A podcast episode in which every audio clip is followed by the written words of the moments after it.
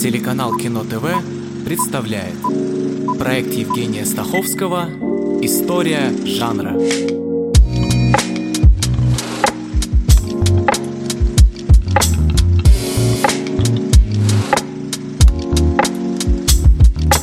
Фильм ужасов – жанр, чья основная цель – вызвать у зрителя чувство этого самого ужаса.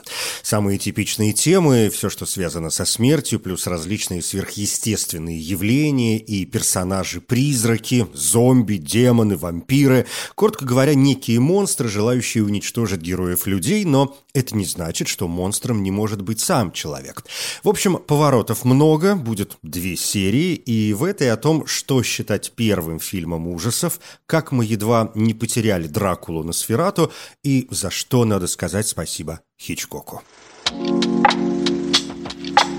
Рамки фильмов ужасов обозначить довольно трудно. В разное время эти фильмы развивались в разных направлениях и разделились на несколько поджанров в зависимости от сюжета или персонажа чудовища. Опять же, как обычно, не исключаем соединение ужасов с другими жанрами, комедией или, например, фэнтези. Но, тем не менее, в целом фильмы ужасов можно разделить на семь больших категорий. Первая – готические фильмы ужасов, основанные на традиционных историях. Вторая – сверхъестественные таинственные и оккультные истории, фильмы о привидениях, духах, призраках, колдовстве и дьявольщине. Третье – психологический хоррор, упирающийся в психические состояния, психозы, сюда же жестокие преступления и серийные убийцы. Четвертое – фильмы о монстрах, где монстры как существуют сами по себе, так и создаются в научных лабораториях. Пятое слэшеры, где группа молодых людей становится жертвой преследования. Шестое – ужас тела, тот самый боди-хоррор с кровищей, увечьями, болезнями и аномальным или фетишистским поведением. Ну и седьмое – это все прочие экстремальные темы, вроде табу, жестокого насилия, изнасилования и разнообразных пыток. В любом случае, в основе фильмов ужасов борьба со злом. И, конечно, ужасные сюжеты вырастают из литературы. В эпосе о Гильгамеше или в Одиссее Гомера есть эпизоды сражений с чудовищами. Немало монстров в Библии, которая вообще опирается на финальную битву против воплощения зла сатаны. Полно неприятных моментов в сказках «Тысячи и одной ночи», божественной комедии Данте, Декамероне Боккаччо. Во французской средневековой литературе были популярны истории об оборотнях. Прообразом некоторых персонажей становятся становятся и исторические личности. Например, господарь Валахии XV века Влад III, известный как Цепиш, что значит колосажатель за любовь к этому виду казни, и как Дракула. Это прозвище он унаследовал от отца, который был рыцарем Ордена Дракона, созданного королем Венгрии Сигизмундом I Люксембургом. Слово «драк» приобрело в современном румынском языке коннотацию «демон», что в итоге привело еще и к неправильному толкованию прозвища Влада как демонический.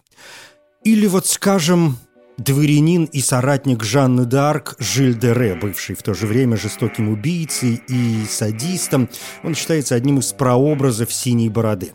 Жорж Мельес экранизировал сказку еще в 1901 году, но, кажется, вариации на тему и современные адаптации более популярны, а это и «Восьмая жена синей бороды» Эрнста Любича 1938 года, как ремейк картины Сэма Вуда, и «Синяя борода» Эдварда Дмитрика 1972 года, где Ричард Бертон играет ветерана Первой мировой, чьи жены гибнут одна за одной, и «Тайна за дверью» Фрица Ланга, 1948 год. Картину хвалили за актерские решения Джоан Беннет и Майкла Редгрейва и ругали за сценарий, отсылающий к вышедшим в начале 40-х фильмам Хичкока «Ребекка и подозрения». Тоже ведь вариации на тему. Как и триллер Джорджа Кьюкера «Газовый свет», 1944 год с блестящей ролью Ингрид Бергман. Американская версия сюжета о том, как недавно вышедшая замуж женщина начинает слышать по ночам странные звуки на чердаке, а еще и оказывается под психологическим давлением мужа, так что она начинает думать, что сходит с ума, оказалась столь удачной, что затмила британскую экранизацию Торальда Диккенсона, вышедшую в 1940-м. Григори, если это я сняла картину. Если? Если это я снимала ее раньше. Если я совершаю все эти бессмысленные, бесцельные поступки. Ну скажи, зачем мне снимать эту картину? Значит, я уже сама не знаю, что делаю? Вот именно, Пола. В том-то и беда. Сама по себе тема страха, как отдельная центральная тема в литературе, появляется в Англии XVIII века. В 1764 году выходит «Замок Отранто», Хораса Уолпола, первое произведение в жанре готического романа. И сразу мистификация. Уолпол опубликовал свое произведение под псевдонимом и как перевод э, некой итальянской рукописи XVI века. При этом утверждалось, что история восходит к еще более древним временам, вероятно, временам крестовых походов. Только во втором издании Уолпол признался в авторстве и добавил подзаголовок «Готическая история», дав название новому жанру. Замок Отранто был очень популярен. Тут представлены все элементы готического романа, от, э, собственно, замка с привидениями и движущимися портретами до внезапно закрывающихся дверей и трагических происшествий. Книга начинается с того, как в день своей свадьбы найден мертвым наследник владельца замка. На него не пойми откуда упал огромный шлем. Замок Отранта, к слову, реально существует. Он построен в 15 веке и расположен на юге Италии, в городе Отранто, провинция Лечче, регион Апулия. При желании можно наведаться.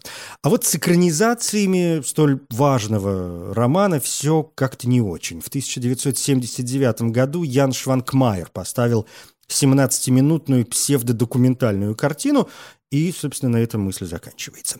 Зато замок Отранто и готический роман вообще оказали влияние на последующую европейскую и американскую литературу. Чарльз Диккенс, Эдгар Аллан По, Оскар Уайльд, э, Гофман, Гюго, Стивенсон, Гоголь, Брэм Стокер. А в 20 веке уже Лавкрафт с его мифами о Ктулху – которые, правда, не привлекли э, кинематографистов. Лавкрафт вообще при жизни был не слишком популярен, но, безусловно, он уже, в свою очередь, серьезно сказался на многих более поздних писателях ужасов, вплоть до Стивена Кинга. По мотивам произведений Лавкрафта снято несколько десятков фильмов, но чего-то значимого по сию пору почти нет. Разве что страшно обруганное одними и обласканное другими наследие Вальдемара, испанца Хосе Луиса Алемана, это 2010 год, фильм о женщине, которая приезжает э, оценивать старый особняк и пропадает. «Дагон» Стюарта Гордона, 2001 год. Картина, вопреки названию, поставлена на основе произведения «Тень над Инсмутом», но очень вольно. Катастрофа на лодке вынуждает Пола и Барбару искать помощи в рыбацкой деревушке, а ночью, как водится, происходят странные вещи, и выясняется, что жители деревушки поклоняются морскому богу Дагону, чьи отпрыски полулюди, свободно бродящие по деревне. Ну и чуть ли не первая попытка экранизации Лавкрафта «Заколдованный замок» Роджер Корман, 1963 год. 18 век, Новая Англия, в городе исчезают девушки, и все улики ведут к поместью таинственного Джозефа Кервина, подозреваемого в колдовстве. Жители решают сжечь Кервина на костре, и перед смертью тот успевает наложить на них проклятие. Спустя сто с лишним лет последний прямой потомок э, Джозефа Кервина приезжает в старинный замок, доставшийся ему по наследству. Любой колдун или ведьмак, умирая, оставляет проклятие. Почему Кервина восприняли всерьез? Почему помнят о нем? Не знаю. Он был странным. И ходили жуткие слухи. Какие? Считалось, что он владел книгой под названием «Некрономикон». Не слышали? От истории литературы пора бы, собственно, к истории кино. Первым фильмом ужасов, видимо, стал «Замок дьявола» Жорж Мельес, 1896 год. В трехминутном фильме большая летучая мышь влетает внутрь средневекового замка, превращается в Мефистофеля, и тот начинает колдовать, и так появляются скелеты, призраки и ведьмы. Тем не менее, Мельес, скорее всего, желал развлечь и развеселить публику, а не напугать. Так что «Замок дьявола», как фильм ужасов, весьма условен. От ужасов там, в общем, только персонажи.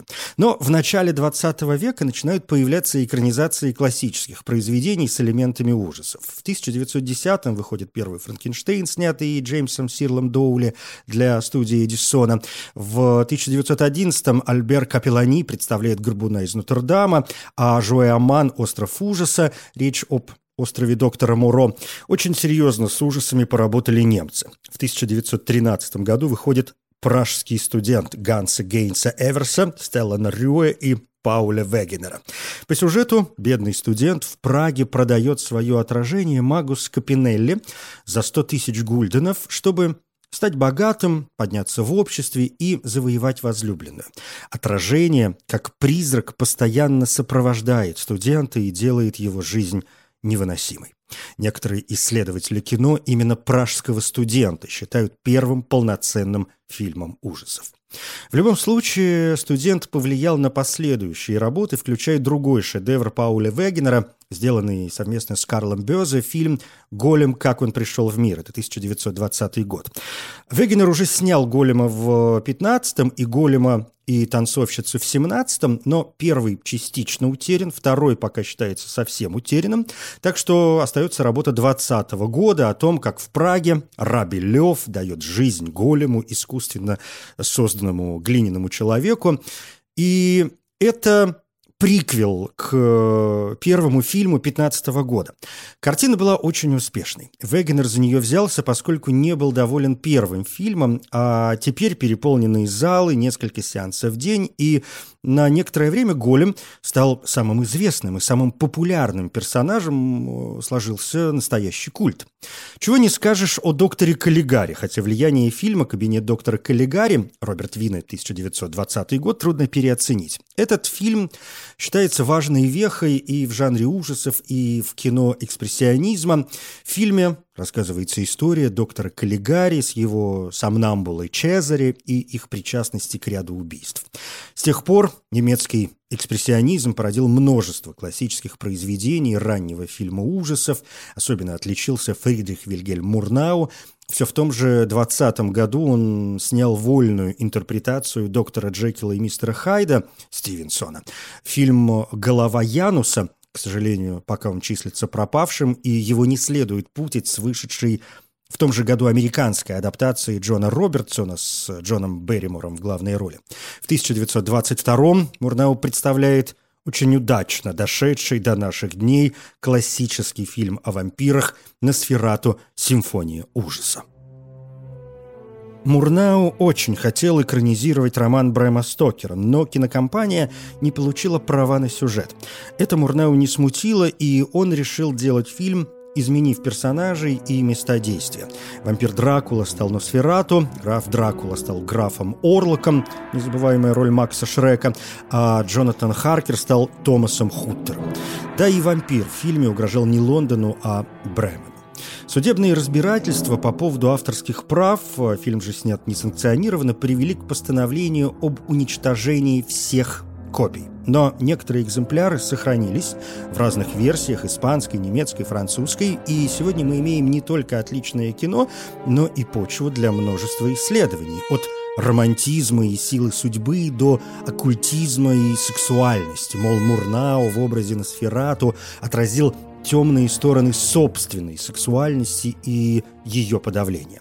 А история получила продолжение. В 1979 году Вернер Херцог показывает стилистический ремейк фильма Мурнау, или, как выразился сам режиссер, дань уважения Мурнау, картину «Носферату. Призрак ночи». Здесь уже оригинальные имена Стокера, но Херцог все же следует за Мурнау, буквально цитируя персонажей. Изабелла Джани прекрасно, а Клаус Кински получил за роль Дракулы национальную кинопремию Германии. Нож был не совсем чист. Так можно получить заражение крови. Я все улажу. Старинный бабушкин способ. Все в порядке? Пустяки?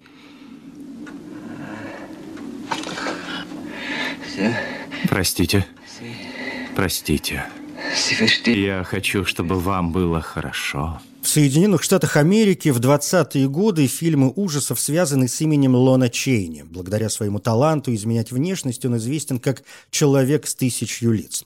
В утерянной картине «Сделка вслепую» 22 -го года Чейни играет двойную роль – и ученого доктора Лэмбо, и создаваемого им человека-обезьяны. В 23-м Чейни появляется в роли Квазимода в «Горбуне из Нотр-Дама». Чтобы подготовиться к роли, Лон Чейни беседовал с людьми, страдающими различными физическими уродствами. Его грим был настолько искусным, что многие зрители считали, что это совсем не грим, что человек реально так выглядит. В 25-м выходит «Призрак оперы». Руководитель студии Universal Pictures Карл Лемле во время путешествия в Париж познакомился с писателем э, Гастоном Леру и обронил, что восхищается Парижской оперой. Леру подарил Лемле копию своего романа «Призрак оперы». Лемле прочитал книгу за одну ночь и купил права на экранизацию с Лоном Чейни в главной роли. Образ, который актер себе создал, выше всяких похвал. Рассказывает, что зрители, впервые видевшие «Призрака оперы», вскрикивали или даже падали в обморок во время сцены, где героиня сдергивает с призрака маску, открывая публике его черепоподобные э, черты. Важно, что, как и в романе, призрак Чейни был естественно изуродован э, с рождения, а не деформирован кислотой или огнем, как в более поздних адаптациях книги. Ну и история становится совсем уж романтичной в мюзикле Эндрю Ллойда Уэббера. Или очень сексуальной стараниями Дарио Ардженто. В 1998 году он представляет свою версию, в которой призрак, брошенный родителями и выращенный крысами, не изуродованный персонаж – а скорее красивый юноша, совсем не носящий маску. При этом он очень не любит, когда вторгаются в его обитель и моментально наказывает непрошенных гостей. Но в целом любовная страсть, загадочные происшествия, откровенные сцены. Простите. За что, мадемуазель? Вы вроде что-то сказали. Я ничего не сказал. Хотя поймал себя на том, что думаю о вас.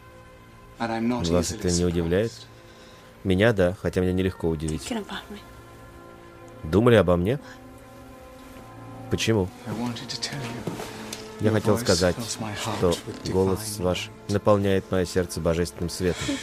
После успеха фильмов 20-х годов с Лоном Чейни не исключено, что почти случайно сложилась франшиза, известная сегодня как классическая серия фильмов ужасов студии Universal, ну или просто монстры Universal. И это первая кинематографическая вселенная в истории.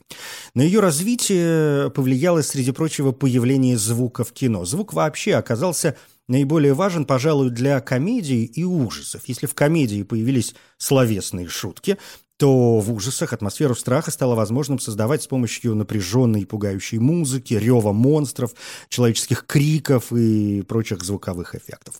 В 30-е годы на первый план снова вышли знакомые герои Дракула, чудовище Франкенштейна, доктор Джекил и мистер Хайд, но тут же появилась и первая мумия, Карл Фройнд, 1932 год, со звездой Франкенштейна Борисом Карлофом в роли мумии. Годом позже вышел «Человек-невидимка», Джеймс Уэйл. Ну, то есть во многом это пересечение с э, научной фантастикой. В 1941 году на большом экране появился новый монстр – Человек-волк. Его сыграл Лон Чейни-младший, сын легендарной звезды немого кино. В 40-е Universal начала объединять различных монстров для привлечения аудитории, как в фильме «Франкенштейн встречает Человека-волка». Но уже к середине 40-х Интерес к фильмам ужасов пошел на убыль, не в последнюю очередь из-за настоящих ужасов Второй мировой войны, но Universal не бросила свою затею и стала использовать другую концепцию. В комедиях цикла Эббот и Костелло, это имена популярного в 40-е годы дуэта комиков, классические монстры пародировались. Первом фильме серии Эббот и Костелло встречают Франкенштейна, 1948 год. Оригинальный состав монстров играл главные роли и высмеивал своих персонажей. Белла Лугаши, чья слава к тому времени уже пошла на убыль, впервые с 1931 года появился в кино в роли Дракулы. Лон Чейни-младший сыграл Человека-волка, а Глен Стрэндж взял на себя роль чудовища Франкенштейна. Последним фильмом классической серии э, стал «Тварь ходит среди нас» – дебют Джона Шервуда в качестве режиссера, 1956 год. В очередной раз группа ученых гонится за сбежавшим существом, жабро-человеком. Во время поимки тот получает ожоги, ему требуется операция. Известно, что существо и человек биологически похожи, и ученые решают воспользоваться случаем и стараются убрать все, что свойственно водному животному, чтобы оно стало максимально похожим на человека.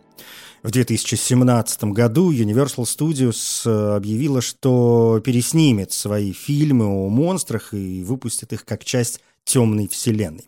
Началом серии стала «Мумия» Алекса Курцмана, 2017 год, с Томом Крузом.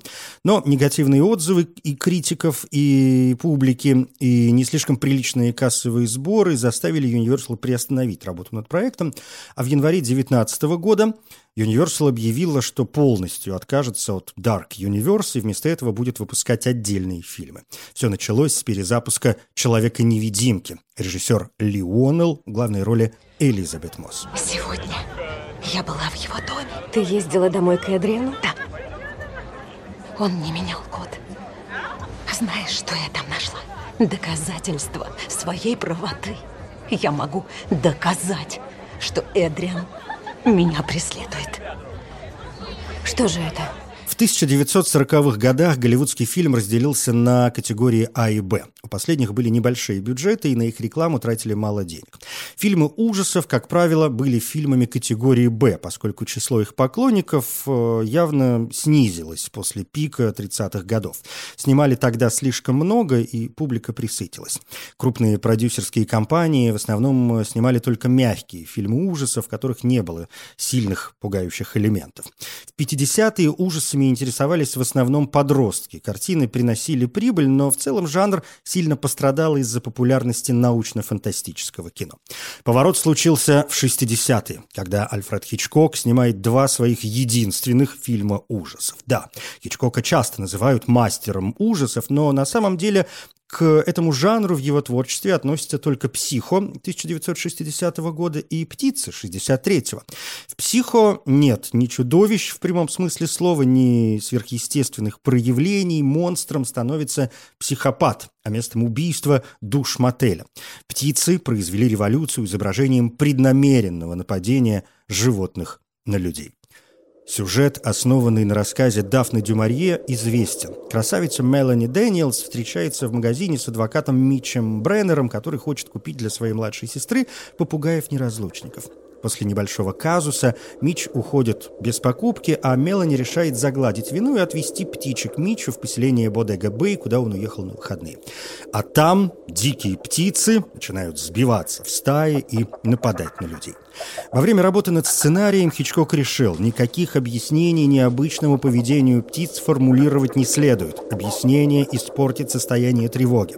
Фильм должен вызывать примитивный страх, без предупреждений и причин. Хичкок признавался, что был чрезвычайно напряжен во время съемок, прорабатывал каждый дубль заранее, в последние минуты вносил изменения в сценарий, импровизировал на съемочной площадке. Например, он избавился от юмористической сцены и сильно сократил любовную линию, решив, что это может раздражать публику. Основная техническая сложность касалась настоящих птиц. На съемках ими управляли дрессировщики, которые следили за тысячами чаек, грачей, ворон, воробьев. 200 тысяч долларов было выделено на изготовление механических птиц, от которых в итоге пришлось отказаться, поскольку они оказались ненадежными в использовании.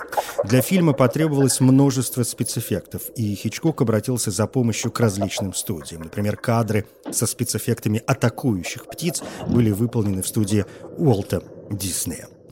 Техники, использованные в фильме, включают матовую живопись, обратную проекцию. Это когда проектор, э, выдающий изображение на экран, находится за этим экраном. То есть получается такая видеостена, на фоне которой можно что-то делать. Желтый экран это процесс парами натрия для объединения актеров и фоновых кадров. И ротоскопирование, то есть поконтурное обведение изображения с кадров. При этом различные визуальные эффекты несколько раз комбинировались друг с другом. Среди центральных тем фильма «Любовь и насилие». Показ птиц э, в фильме меняется. Сначала неразлучники в зоомагазине как бы символизируют расцветающую любовь и сексуальное напряжение героев. В итоге птицы восстают против людей, чтобы наказать их за то, что они воспринимают природу как должное. Кроме того, птицы могут символизировать хрупкость человеческих отношений. Птицы олицетворяют и семейный разлад, разрушение, где ключевая фигура – фигура матери, не желающая отпускать сына. Чем ближе становятся герои, тем сильнее атакуют птицы. Конец фильма поддерживает эту интерпретацию. Когда мать Митча наконец принимает вторгнувшуюся в его жизнь девушку, птицы перестают нападать. Но и кроме того, мать Митча не пострадала ни в одном из нападений. Мама? Да? Признайся, ты мечтала стать юристом? Прости. Просто меня заинтересовала эта девушка. Она... Она очень богата. Думаю, да. Ее отец владеет одной из крупнейших газет. Ты не думаешь, что ей стоило бы держаться подальше от прессы? Они всегда пишут в колонке новостей. Да, я знаю. Это она прыгнула в фонтан в Риме прошлым летом? После «Психо» и «Птиц» э, компании поняли, что можно снимать большие серьезные фильмы ужасов. И речь не только об американских студиях. Япония, Южная Корея, Италия, Испания, Франция – все эти страны прекрасно работают с темой ужасов, напирая и на психологию, и на кровь, и на сверхъестественное. Ну, например, итальянец Марио Бава был первым, кто сделал фильмы ужасов намного более грязными и кровавыми, чем британские британские или американские режиссеры. А в Японии, где традиционно повышенное внимание к институту семьи, фильмы ужасов э, приходят к теме распада семьи, что для японцев само по себе ужасно. Но это я забегаю немножко вперед об интернациональных достижениях и о том, что происходило в фильмах ужасов после 60-х годов 20 -го века уже в следующей серии. Я Евгений Стаховский. Спасибо.